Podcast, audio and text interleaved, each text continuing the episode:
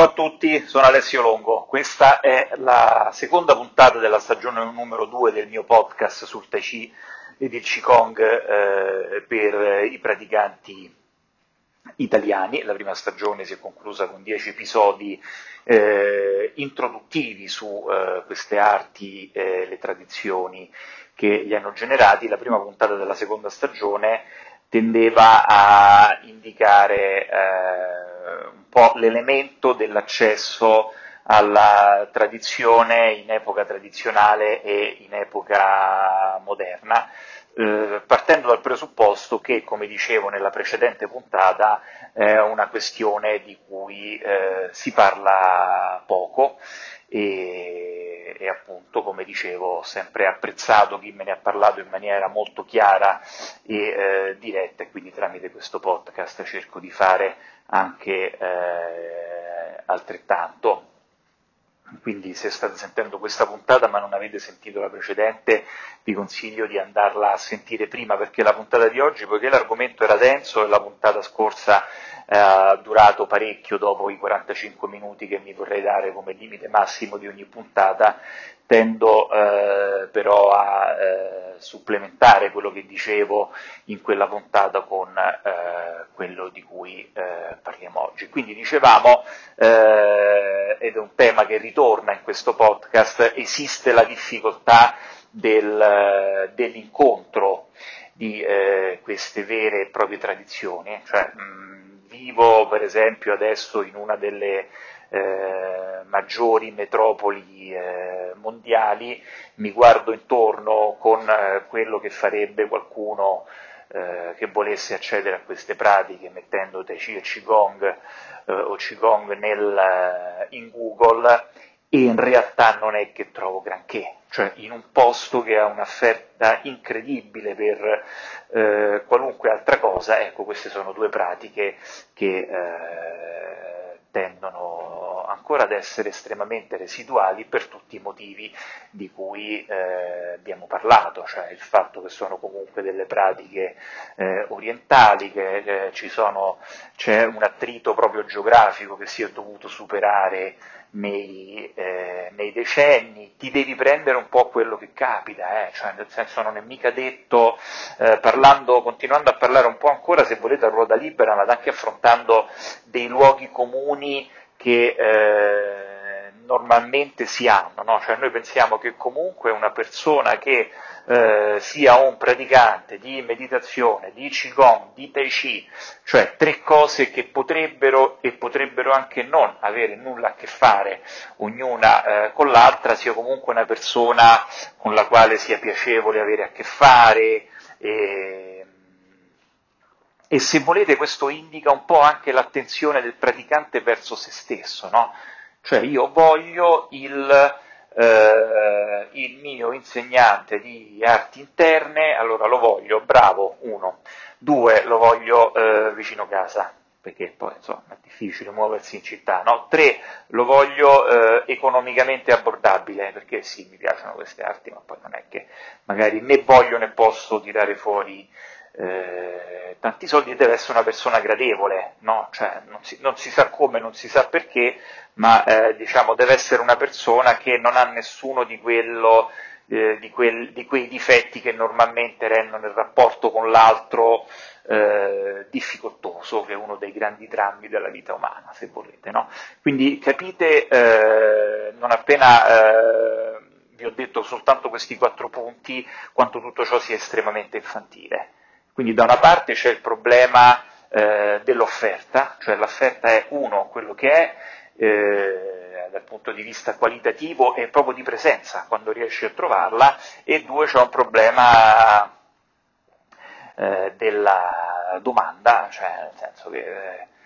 eh, appunto eh, si ha, si, ha, un atteggiamento irrealistico nei confronti di queste,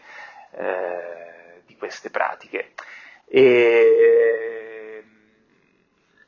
si aggiunge poi il, l'elemento della tradizione che ognuno si è creato, no? quindi ognuno ha un'idea preconcetta di come queste arti debbano essere, di come debba andare una lezione, di come debba funzionare una scuola, di cosa debba essere un insegnante, di quello che debba essere l'insegnante il rapporto maestro-allievo e quindi porta con sé già questi, queste contraddizioni mm, eh, relativamente a delle realtà di cui non sa nulla, tendenzialmente. No? Eh, quindi, cercando ancora di eh, trarre qualche punto, l'insegnante di queste arti è tendenzialmente come il capo ufficio, ti può capitare bene o ti può capitare male.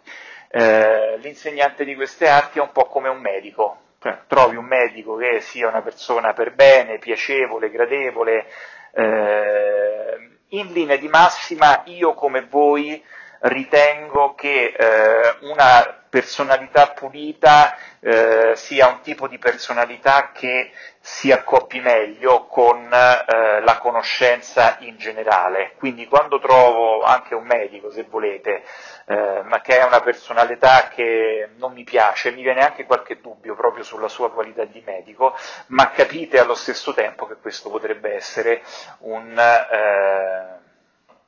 eh, eh, potrebbe anche non essere del tutto vero all'interno di quello che succede nella realtà, no? cioè il chirurgo che opera 10 ore al giorno eh, sottopone se stesso ad un tipo di pressione che magari non si sposa proprio con eh, la personalità gradevole. Il eh, grande capo di una grande azienda ha sottoposto se stesso negli anni ad un tipo di pressione che magari non si sposa esattamente con una eh, personalità gradevole. E,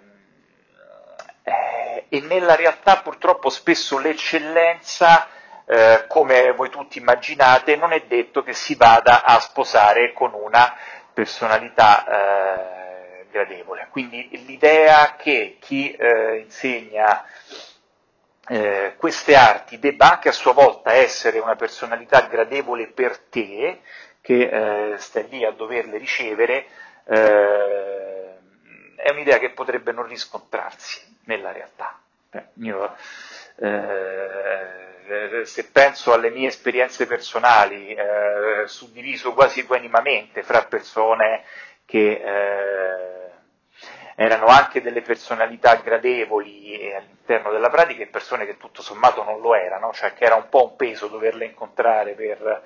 eh, praticare insieme a loro, eh, credo tutto sommato che le persone eh, che le personalità gradevoli, se volete, avessero dal punto di vista puramente eh, concettuale delle idee anche un po' più chiare e sono probabilmente le persone che dal punto di vista eh, concettuale mi hanno dato di più, eh, dal punto di vista pratico mi sono dovuto un po' accontentare e, e anche ringraziando molto spesso di quello che eh, venivo a, a, ad incontrare. E,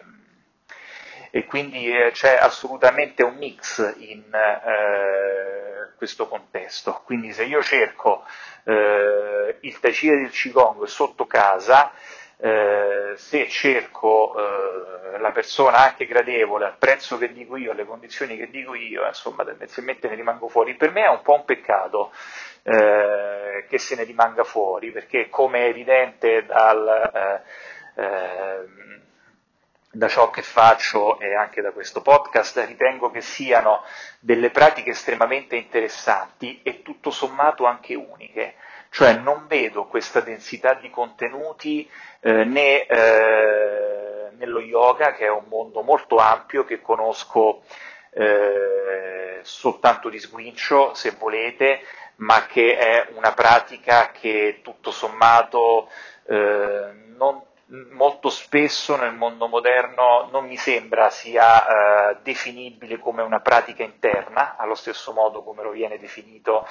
come lo vengono definite le arti cinesi, che invece quasi inevitabilmente lo sono, proprio per la loro stessa struttura, nel senso che lo yoga può avere ad esempio intorno a sé tutta una serie di sovrastrutture, per esempio il movimento sciolto, che non ha nulla a che vedere con l'arte interna,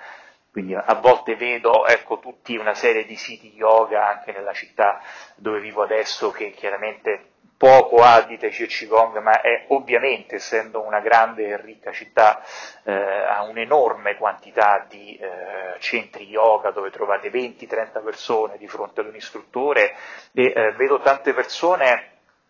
eh, tra l'altro sarebbe interessante qui aprire anche una parentesi che mi viene in mente mentre sto parlando, non c'entra quindi nulla con eh, l'argomento che stavo trattando, però storicamente eh, c'è stato un influsso delle arti circensi, eh, soprattutto prussiane, tedesche, nel, nell'inserimento dello yoga nel mondo eh, moderno. Ecco, se, se, voi levate la sovrastruttura che caricate con il nome indiano, eh, la filosofia che immaginate ci sia dietro, il grande lavoro di respirazione che immaginate ci sia dietro e eh, vedete, non so, vedo alcune foto di molti dei siti yoga di cui ho visto oggi, mi sembra che l'attrattiva, ecco, se al posto dello yoga immaginate che ci mettiate dentro eh, una tradizione di arti circensi basate appunto sulla snodabilità del corpo, io non vedo praticamente nessun tipo di eh, differenza, cioè quale sia il rapporto fra l'arte interna ed il mettersi eh, la gamba dietro la testa, il, l'allungare eh, il corpo in una determinata maniera, tenere una determinata posizione, eh, il rapporto può esserci ma non è eh, immediato, adesso il discorso potrebbe eh, divenire decisamente più lungo, ma eh, mi fermo qua, nel senso ecco, che c'è soprattutto quello in un uh, certo yoga che uh, vedo rappresentare. E di certo nel, nelle parole e nella mera trasmissione di mantra in lingua indiana, di filosofia in lingua indiana che sono estremamente complesse e quindi non possono essere semplificate in circoli che si vedono una volta a settimana, insomma è tutto quello, neanche vedo un apporto di, eh, eh, di arte interna e nell'accompagnare un determinato movimento a un certo tipo di respirazione neanche vedo un rapporto eh, di arte interna. Quindi in quello che vedo io ed è un mondo, ripeto, che conosco superficialmente, ma come esso si pone verso l'esterno, se uno cerca un'arte interna non mi viene ad andare eh, in quel luogo là, eh, tendenzialmente, e quindi eh, questo è anche da sottolineare, e molto spesso vedo anche dei, eh, dei centri di meditazione e delle eh, scuole di meditazione che non mi sembrano anch'esse avere nulla a che fare con un'arte interna. Quindi tutto sommato se uno cerca quello che viene definito un'arte interna, così come l'ho descritta in alcune delle puntate della prima stagione, non mi sembrano ci siano tante altre alternative ad occhio e croce, ma eh, magari mi sbaglio, insomma, perché la mia consapevolezza e conoscenza è, è ovviamente estremamente eh, limitata. Quindi il rapporto fra maestro e allievo eh, storicamente ed oggi incontra eh, queste difficoltà sia dal punto di vista dell'offerta, come dicevo prima, che dal punto di vista della domanda. Adesso sull'offerta noi non possiamo fare niente, perché chiaramente uno dei grandi elementi, delle grandi capacità dell'arte interna è quella di accettare la realtà e qui ci faremo magari una puntata eh, più avanti. Quindi la realtà è data, quello che può cambiare è la mia interazione eh, con la realtà e magari a lungo termine sarò anche in grado di modificarla, eh, se volete, ma all'inizio ci devo un po' stare. Quindi eh, che cosa succede? Appunto, innanzitutto che, eh, come ripetevo, la qualità molto spesso, come sempre è stato, si accompagna alla soluzione della questione economica, quindi quello che ha fastidio per eh, il pagamento dell'insegnamento, eh, innanzitutto uno, una visione, come dicevo, astorica, non è mai successo né in Oriente né eh, in Occidente, se non in eh, piccolissimi casi, eh, essere un monaco, per esempio tibetano, voleva, essere, eh, voleva dire essere all'apice di una struttura feudale, quindi figuriamoci eh, se quello poteva essere considerato un insegnamento gratuito, no? Viene da ridere solo a pensarci, però molto spesso non riusciamo a vedere neanche quello che abbiamo sotto gli occhi, e eh, così via. Dal punto di vista del dare e del ricevere, come dicevo nella puntata precedente, anche nel caso in cui il maestro abbia tanti soldi e il discepolo non ne abbia nessuno, è sempre opportuno che il discepolo dia qualcosa e nella società monetaria non c'è niente di più facile che sia il eh, denaro. Poi se uno non ha il denaro può, so, mettersi d'accordo con delle prestazioni eh, anche di carattere eh, manuale, ma cosa direbbe nella tradizione reale un maestro di arti interne a un qualcuno che non sia in grado di pagare una lezione? Gli metterebbe una mano sulla spalla e gli direbbe, senti, tu quanti anni hai? 20, 25, 30, 35, 40 e non sei in grado di pagare una lezione di Tai Chi, di Qigong, eccetera. Ma non sarà forse il caso che prima di occuparti di Tai Chi e di Qigong non ti occupi un attimo delle tue finanze? Perché qui vedete c'è anche l'altro grande, eh, un altro degli altri grandi, eh, delle altre grandi problematiche eh, tradizionali relative a eh, queste arti. Chiaramente il benessere finanziario è un benessere soggettivo,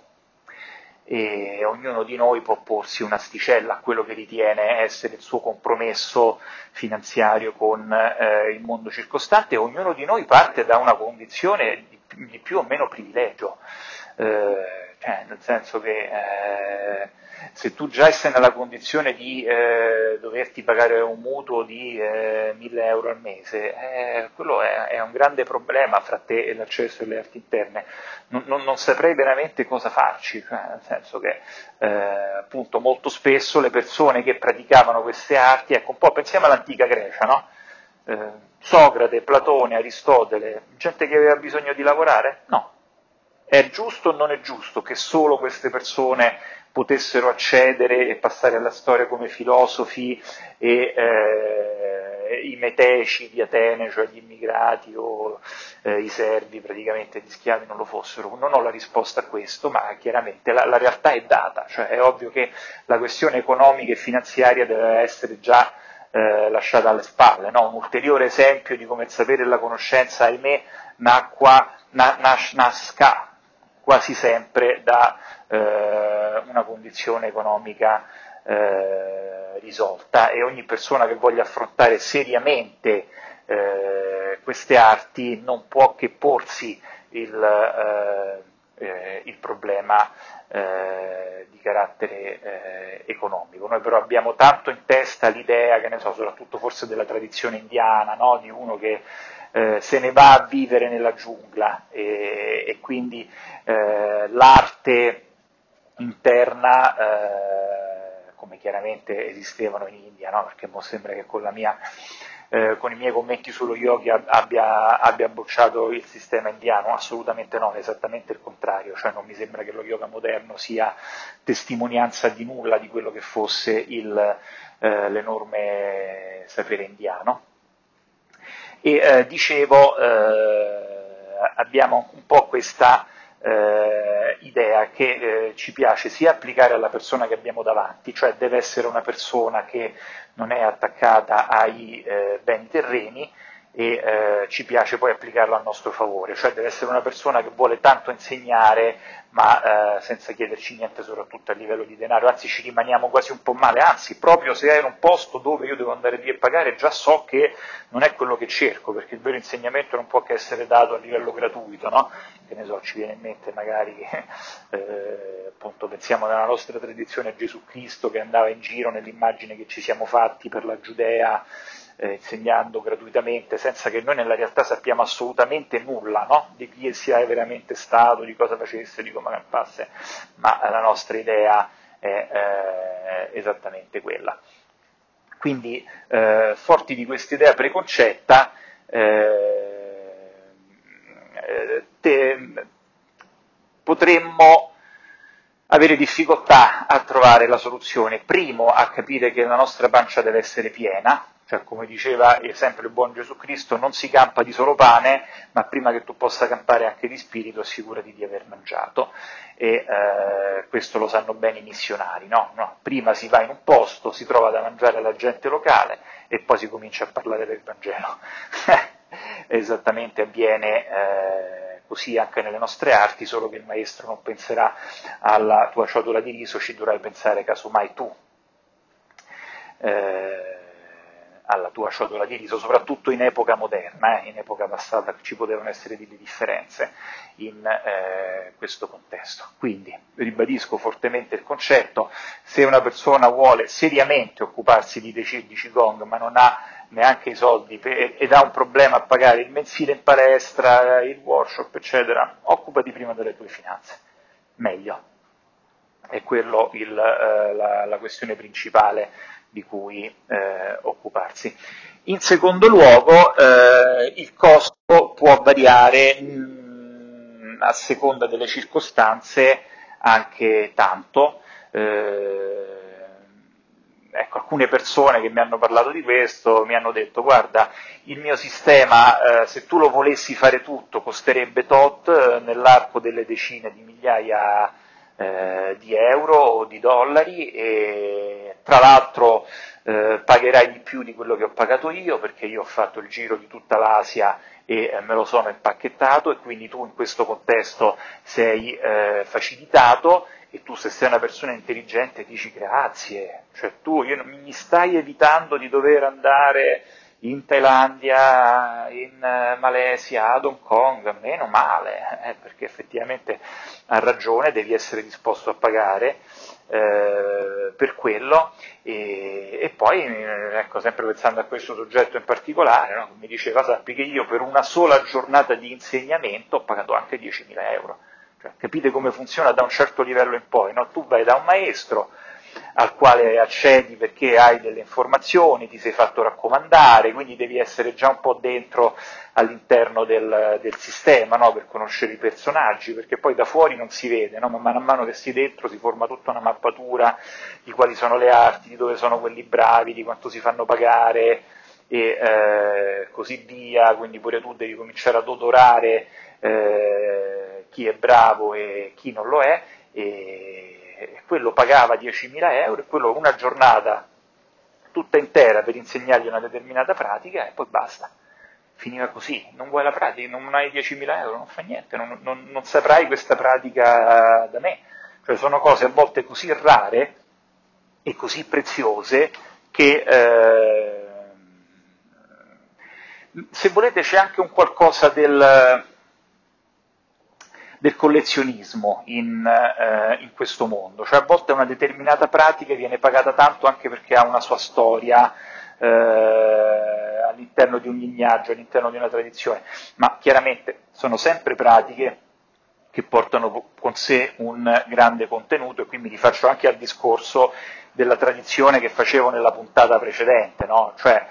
eh, non è che la gente è stupida, la gente lo sa che se tu vieni servito determinati piatti uno dopo l'altro progredisci in determinate direzioni molto più velocemente che se tu queste cose non le sai proprio, il che potrebbe voler dire che a te non ti vengono in mente per tutta la tua vita, e, o, o, se tu eh, le dovessi solo intuire ma le dovessi eh, sviluppare da solo. Poi è chiaro, ripeto, abbiamo parlato di Tai Chi, Qigong, abbiamo messo là anche un po' la meditazione, sono tre cose completamente diverse, quindi uno deve pure capire in quale eh, direzione debba andare, ma ripeto, quello di cui potete star certi è che esista la non tradizione, cioè il fatto che uno, eh, o, o, la, o, la, non tecnica, se volete, no? anche per quanto riguarda la meditazione, che io debba stare lì seduto, che io debba stare lì a fare la mia forma del Tai Chi, magari ripetere un certo movimento all'infinito sulla base di pochi concetti e che io poi progredisca sulla base di questo, no, no, non, non c'è, non c'è questa cosa, c'è tutto, una, c'è tutto, un sapere che ti può portare nello sviluppo del Qigong, nello sviluppo del Tai Chi, nello sviluppo della meditazione, più nell'uno che nell'altro, mm, e, e, poi dopo un po' la tecnica può lentamente svanire, ma come sempre nelle arti, no? cioè, non è così un po' in qualunque cosa. Immagino, non sapendo fare il disegno manco di una casa, ma se dovessi realmente imparare a disegnare ci sarebbe all'inizio tanta tecnica, poi dopo un po' la tecnica viene superata, uno se l'è scordata e parla più dei concetti, si va verso la semplicità, ma dopo tanta tecnica cioè nessuno fa un disegno cubista passato, che, sia, che, sia, valido senza essere passato per le basi, no? E quindi spesso questo è un altro preconcetto che c'è, cioè il fatto che eh, sia tutto semplice, sia tutto eh, estremamente privo di fronzoli, privo di tecniche, quindi uno vuole partire direttamente dalla fine, senza passare attraverso il processo e ovviamente avrà una pratica statica e non fruttuosa che eh, sarà tale eh, negli anni. Quindi tutto questo discorso per dirvi che chiaramente non è che voi dovete prepararvi a spendere 10.000 euro per una sola giornata, eh, casomai aveste la fortuna di incontrare qualcuno che sia in grado di darvi quel tipo di eh, valore, che è ancora un eh, altro discorso, perché non è che c'è un mercato dove io vado là e spendo 10.000 euro, no? cioè la, la, capacità e la possibilità di mettersi nella condizione di eh, avere quel tipo di sapere già di per sé un privilegio in cui uno si trova o crea per eh, se stesso. Però ecco, eh, se vedo, adesso parlando di una città italiana come Roma, che comunque è forse la città più, polo, più, popolosa dell'Italia, questo è un podcast in lingua italiana, quindi si riferisce in particolare a, all'Italia, ci sono parecchie scuole, c'è gente pure eh, bravina, però insomma ecco, se uno eh, si, si, sofferma semplicemente nelle proprie aspettative, cioè che il corso del e delle arti interne sia quella cosa bisettimanale che si fa in palestra, accanto come scelta al Pilates, allo yoga, a tutte le altre discipline che si sono capitalisticamente inserite all'interno dell'offerta eh, del fitness eh, cittadino, eh, per forza di cose non andrà eh, non andrà molto lontano perché queste sono arti che hanno un altro tipo di complessità e quindi eh, non possono essere compresse all'interno di un determinato eh, sistema, il che può anche andare bene, cioè nel senso se uno trova, vuole andare in queste arti perché gli fa male la spalla e vuole aggiustare un po' il proprio sistema in generale, quello è un tipo di eh, sforzo che può anche andare bene. Eh, se uno è eh, attratto da eh, da capire che cosa intendevano queste persone quando parlavano di energia, no, non credo che quello sia un tipo di sforzo che produrrà mai eh, praticamente nulla e se uno poi vuole diventare bravo fino a poter eh, essere di fronte ad una classe di insegnare, eh, bisogna andare decisamente oltre, secondo me. Eh, cioè, ci sono molte persone che insegnano Tai Chi e Qigong che secondo me eh, hanno capito poco o nulla del Tai Chi e eh, del Qigong. Eh, e questo però mi riporta al problema dell'offerta, cioè al fatto che non è una professione, eh, non è che c'è un albo e non avrebbe senso che eh, esistesse e, e, quindi purtroppo l'offerta che si trova è eh, inadeguata, ma insomma, siamo anche già fortunati che ci sia qualcuno che sa faccia un paio di cose a Roma, no? Ripeto, cioè, andremmo mai noi a prendere un aereo per andare a praticare a Pechino? Sicuramente no.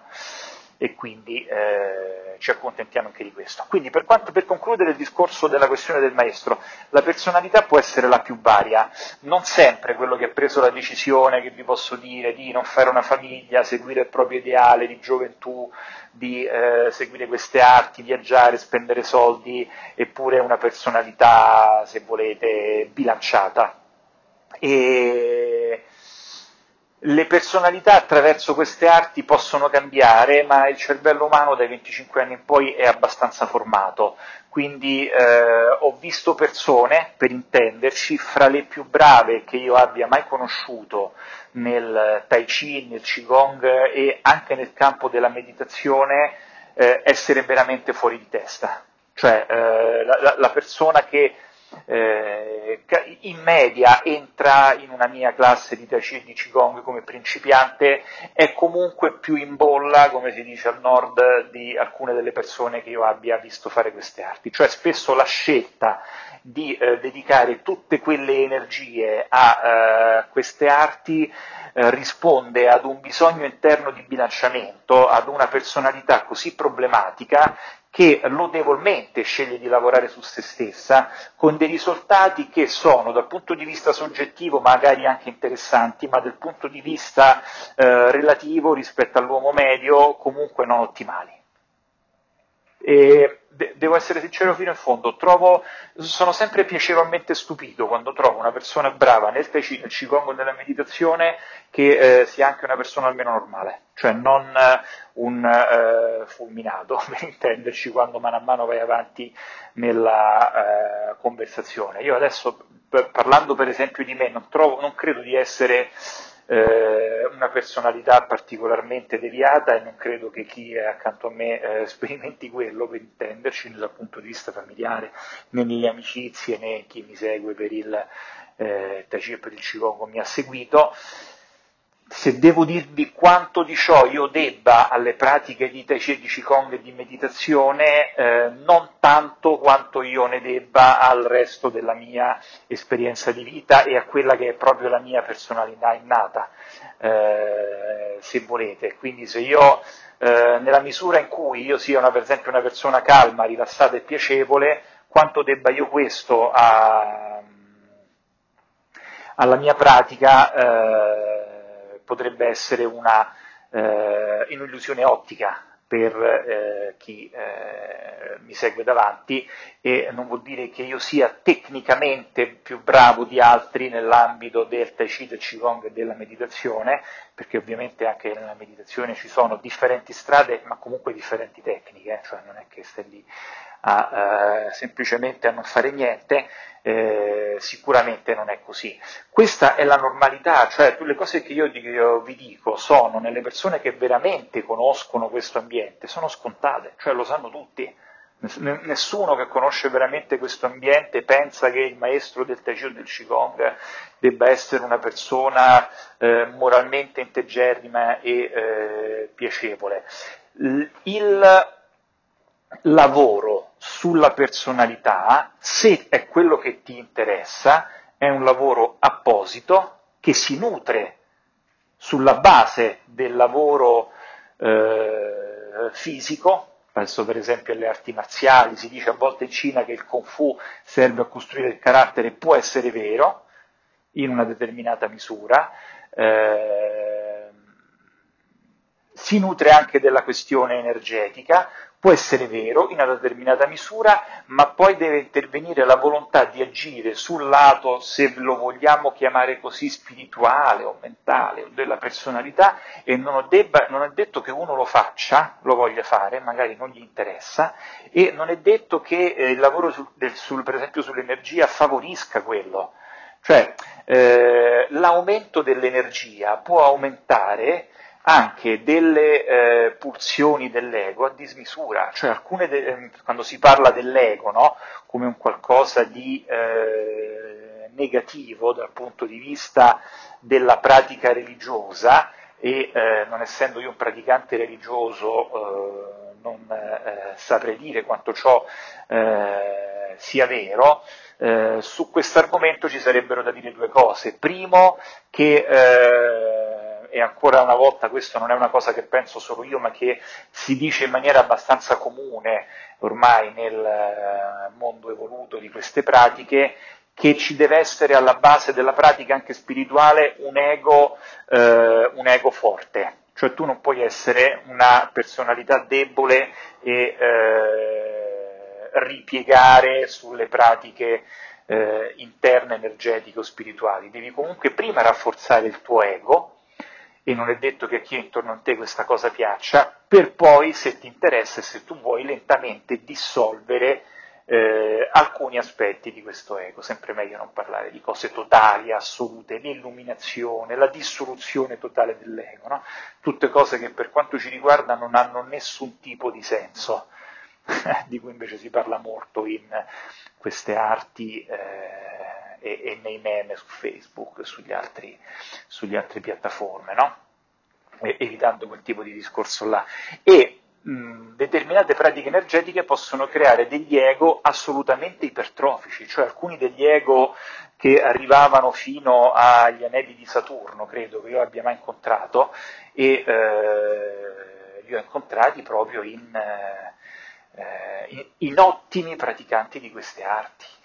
assolutamente. Ho incontrato delle persone con eh, degli ego più equilibrati e meno ipertrofici, con i quali avrei preso una birra, se volete, ma ai quali non avrei dedicato un solo soldo del mio tempo e del mio denaro per quanto riguarda queste arti, perché non ne sapevano assolutamente nulla. Quindi buon per loro se la loro esperienza di vita e la loro personalità innata li abbia portati ad un ego meno eh, ipertrofico. Dico buon per loro perché un ego ipertrofico vuol dire sempre sofferenza per la persona che eh, lo incarna. E, e questo è un elemento da tenere in eh, considerazione eh, sempre faccio riferimento no? ecco, al grande medico da cui ti vai a far curare, spesso magari il suo ego eh, riesce a collegare Londra e New York in, un solo grande cerchio, ma è magari proprio quella magari la persona da cui ti vuoi far curare, no? e magari è proprio quel tipo di personalità che tende a voler manifestare il proprio ego giustificandolo esternamente con dei risultati eccessi in quello che fa. Idem si applica a queste pratiche. Eh, si arriva facilmente alla sbruffonaggine nel mondo delle arti marziali nel Qigong, ma a volte anche nella meditazione facilmente, proprio a quel tipo di livello là. Quindi uno magari sta lì, apprende, non vede l'ora di uscire da quella, eh, da quella stanza. E, e questo è un tipo di discorso, tanto più che, come vi dicevo, la persona sa benissimo di quanto sia raro poter accedere a queste arti, quindi non è che c'è eh, come il dentista uno studio ogni quartiere, no? Beh, quindi magari se ne frega pure di dover lavorare sulla propria personalità, almeno a livello eh, diciamo di manifestazione eh, verso eh, l'esterno. E, um, un'altra delle cose che si potrebbe dire sempre sul eh, rapporto maestro-allievo, quindi appunto abbiamo cercando di stringere un po' la questione, il tipo di personalità che trovi può essere veramente la qualunque e, e non giudicare la qualità di quello, quello di cui stai cercando e quanto quella persona ti possa aiutare sulla base della personalità, potresti andare veramente fuori strada. Eh, mettere mano al portafoglio è da un certo punto in poi necessario. Eh, occhio su questo argomento, si cade facilmente, come dicevo nella puntata precedente, nella famosa eh, gallina di, eh, del mago Silvan, cioè della persona che fissa una linea pensando di stare procedendo, invece sta sempre nello stesso luogo. E è un discorso complesso, ma dopo un po' uno subodora eh, queste situazioni, che sicuramente esistono nel Chi, nel Qigong, nel mondo indiano, no? Ne abbiamo sentito parlare tantissimo, dei guru con le Ross Doris fuori di casa, e eh, quindi capire, capire ciò che si vuole, accontentarsi senza raccontarsi di stare facendo chissà quale percorso quando non si è voluto dare eh, poco o niente a favore di quel percorso eh, e va bene anche così, se volete, ognuno di noi, me compreso, a un certo punto fa una scelta concreta sulla base di quello che è quello che sta cercando e fa pace con, eh, con ciò. Eh, una delle cose che mi fa più sorridere è eh, appunto l'idea della tradizione creata ex post o l'idea della trasposizione culturale, no? Cioè, allora, eh, uno dei termini con cui a volte ci si riferisce al maestro è il termine Sifu. Adesso Sifu in mandarino Shifu è una medesima pronuncia per due differenti concetti. O il mastro, mastro maestro, eh, al quale in Cina ci si riferisce ad ogni tipo di artigianato, quindi anche l'autista può essere Shifu, oppure cambiando il carattere con la stessa pronuncia ad un rapporto quasi di padre-figlio, che si ha con il proprio maestro. Adesso la tradizione cinese è una tradizione di base eh, confuciana, ne ho parlato in parte nella precedente eh, puntata, e eh, di conseguenza c'è un tipo di rapporto gerarchico con l'altro eh, con eh, il capo ufficio, con il maestro, con il padre, eh, con lo zio, eh, con il maschio rispetto alla donna, insomma tutta una serie di cose che hanno a che fare prettamente con la società che ha eh, prodotto queste arti, che con noi occidentali secondo me non hanno a che fare proprio nulla. Cioè il voler riportare quel tipo di rapporto eh, pensando che sia un eh, rapporto eh, necessario per il, lo sviluppo di queste arti è una cosa totalmente ridicola. Eh, come, cioè, mi fa sempre un po' ridere quando vedo il, il, maestro che si mette il vestitino cinese con i bottoncini eh, per agire su quel tipo di leva, no? Eh, cioè, quella è, un, è, è, una, è una, è una tipo di società che in parte è tramontata ormai anche in Cina, che sicuramente non è mai esistita per grazia di Dio in Occidente e, eh, e, che non esiste oggi e che non ha alcun senso andarlo a riportare. Quindi a volte la pronuncia del termine Sifu, che può dire soltanto un allievo ad un maestro, quindi non è una cosa che uno si mette sulla targhetta eh, Sifu Gigino e Sifu Pierino, cioè non è che è un termine tipo appunto dottor, architetto, ingegnere, no, cioè quello è il, eh, so, come un figlio può dire al proprio padre papà, ma non è che uno si mette padre sul biglietto da visita, no? Eh, e afferisce ad un tipo di rispetto che però è meglio che lo gestiscano i cinesi, perché i cinesi sanno benissimo eh, trattare la forma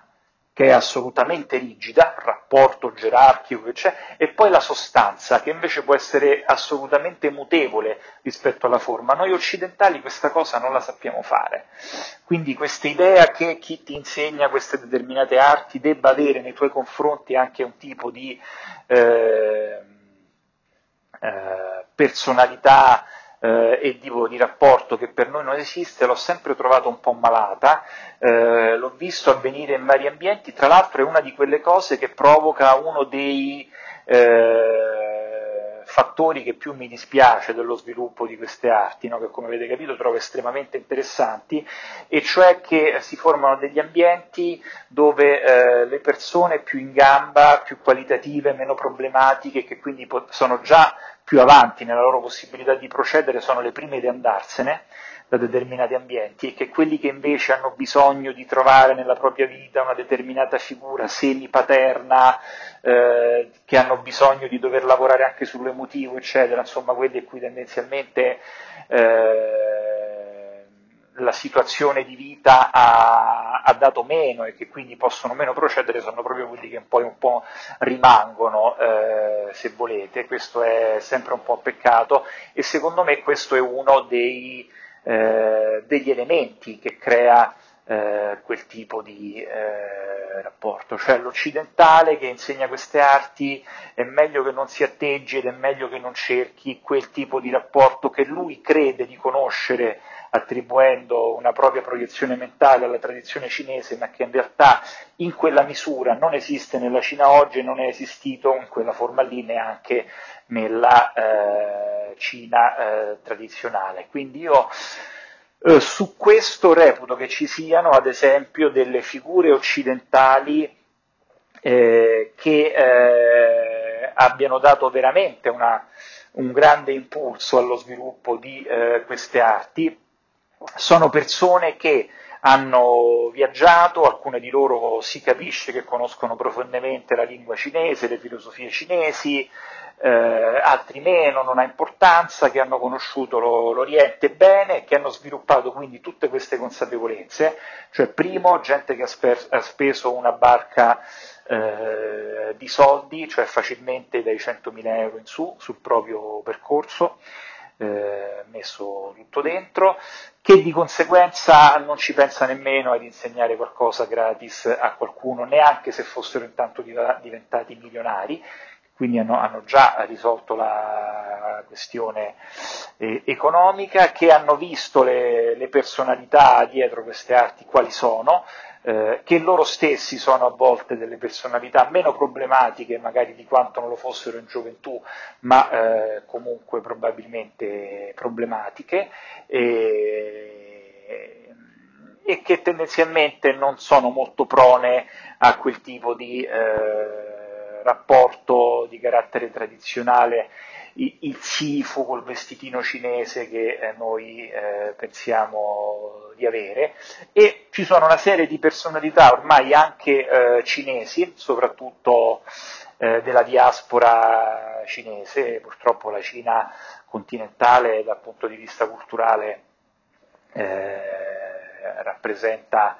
ancora un ambiente di possibilità ristrette, e quindi soprattutto penso a personalità della diaspora che seguono, non, eh, non creano, ma seguono questo sviluppo che viene portato da degli ottimi maestri occidentali, anche nella forma che devono prendere queste arti, e eh, abbracciano anche loro eh, questa modalità di rapporto, tra l'altro personaggi che sembrano avere tanto più senso quando ogni tanto si mettono un eh, vestitino cinese, perché intanto si mettono qualcosa che magari hanno visto mettere una volta al proprio padre o al eh, proprio nonno quando lo fanno, no? piuttosto che quando lo eh, facciamo noi. Tra l'altro mh, tutti i personaggi eh, questi di cui vi parlo, che hanno, mi sembra, abbastanza l'obbrobrio di vedere, sapete, quelle classi dove ci sono tutti vestiti uguali, o col vestitino cinese, o con la magliettina dello stesso colore, con l'ochetto sotto, eh, cioè quelle condizioni di omologazione semi-monastica, eh, semi... Eh, non so, eh, semi-gruppo di... Eh, gruppo di cleaners che arrivano con eh, le scopette per eh, pulire tutti insieme velocemente una macchina, un, cioè, insomma, mi fa pensare un po' a quelle condizioni là e fortunatamente anche quello sta avvenendo sempre anche meno, cosa che questa tra l'altro non è mai esistita nella tradizione cinese, no? che uno si dovesse vestire tutti uguali all'interno di una determinata scuola. E, e quindi ecco, di tutto ciò bisogna ripulirsi eh, l'immaginazione innanzitutto, la mente, eh, le aspettative e mm, capire quanto si è fortunati nel proprio ambiente, perché capisco che se uno nella propria città non trovi granché, non è che poi si metta a viaggiare una o eh, due ore, eh, capire quali sono le condizioni in cui uno non eh, procederà mai da nessuna parte, tipo non esco neanche di casa, mi metto a vedere video su YouTube e pratico la roba che vedo, quindi è chiaro che sta nascendo l'interesse ed è una cosa buona, ma non stai facendo neanche un passo in avanti dal punto di vista eh, della pratica, che è una cosa insomma molto comune anche che nasca questa, e eh, la costruzione del rapporto e l'avanzamento all'interno dell'arte è una cosa eh, estremamente complessa. Ecco, se penso a quante persone, solo uno come me, che è uno che non conta niente in eh, queste arti, comunque abbia mai insegnato, cioè nell'ordine delle centinaia ormai, e se penso a quanti abbiano poi fatto qualche passo realistico nello sviluppo di quel poco che eh, potevo dare, stiamo parlando di percentuali probabilmente eh, credo di non esagerare se parlo del forse 2% per capire quanto tutto ciò eh, risulti complesso. Quindi c'è il 2% di persone che comunque si siano mai iscritte ad una scuola di di Qigong che abbiano cominciato soltanto a capirne qualcosa. Quindi pensate a tutto il resto del mondo che gira intorno, quanto di tutto ciò delle arti interne non abbia praticamente eh, capito nulla e di quanto sia destinato a continuare a non, capire, a non capire nulla proprio per la continua produzione di eh, idee sbagliate sulla tradizione, su chi insegna, siccome debba funzionare e eh, di idee infantili, cioè siccome io voglio che eh, l'insegnante stia sempre là, quindi già il fatto che la scuola non, non deve mai cambiare, no? abbiamo detto che non è un mestiere, quindi non può essere una cosa che io apro più un ristorante e lo mantengo là che va bene economicamente, no? però ecco, la cosa non deve mai cambiare, quindi io magari per due anni eh, non ho voglia, non vado, poi dopo due anni ritorno e voglio trovare eh, lì eh, sempre lo stesso insegnante che mi deve riprendere dal livello in cui io penso che voglio eh, procedere, no? quindi l'insegnante mi deve sempre far procedere eh, ogni giorno sulla base del mio sviluppo personale, deve essere lì, deve essere una persona tranquilla, deve essere bravo, eh, deve essere onesto, eh, speriamo che lo sia, ma vi ripeto, insomma, non è neanche detto che lo sia. E, deve essere affordable, deve essere, scusate come si dice in italiano,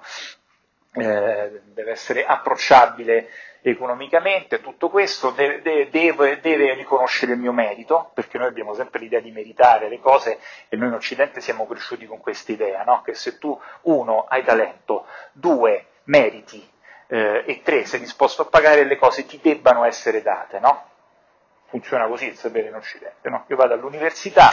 studio, sono bravo, pago la retta universitaria, pretendo l'insegnamento e pretendo di, di, di, il 30 sul voto che io mi merito. Ecco, queste arti non funzionano neanche così. Quindi una volta che uno ha spogliato delle proprie aspettative, eh, delle proprie visioni distorte, come funzionano queste arti, come sono come si sono storicamente manifestate e continuano a manifestarsi, eh, spogliandosi di tutto ciò si è fatto un enorme passo in avanti nei confronti della possibilità di sviluppo di queste pratiche eh, e questo per concludere l'elemento del eh, rapporto maestro-allievo sempre collegato alla questione eh, denaro, se volete più o meno, in differenti misure e eh, parleremo casomai nella prossima puntata di un altro elemento fondamentale per far funzionare, quando si riesce a far funzionare difficilmente tutto ciò di cui ho parlato fino ad adesso.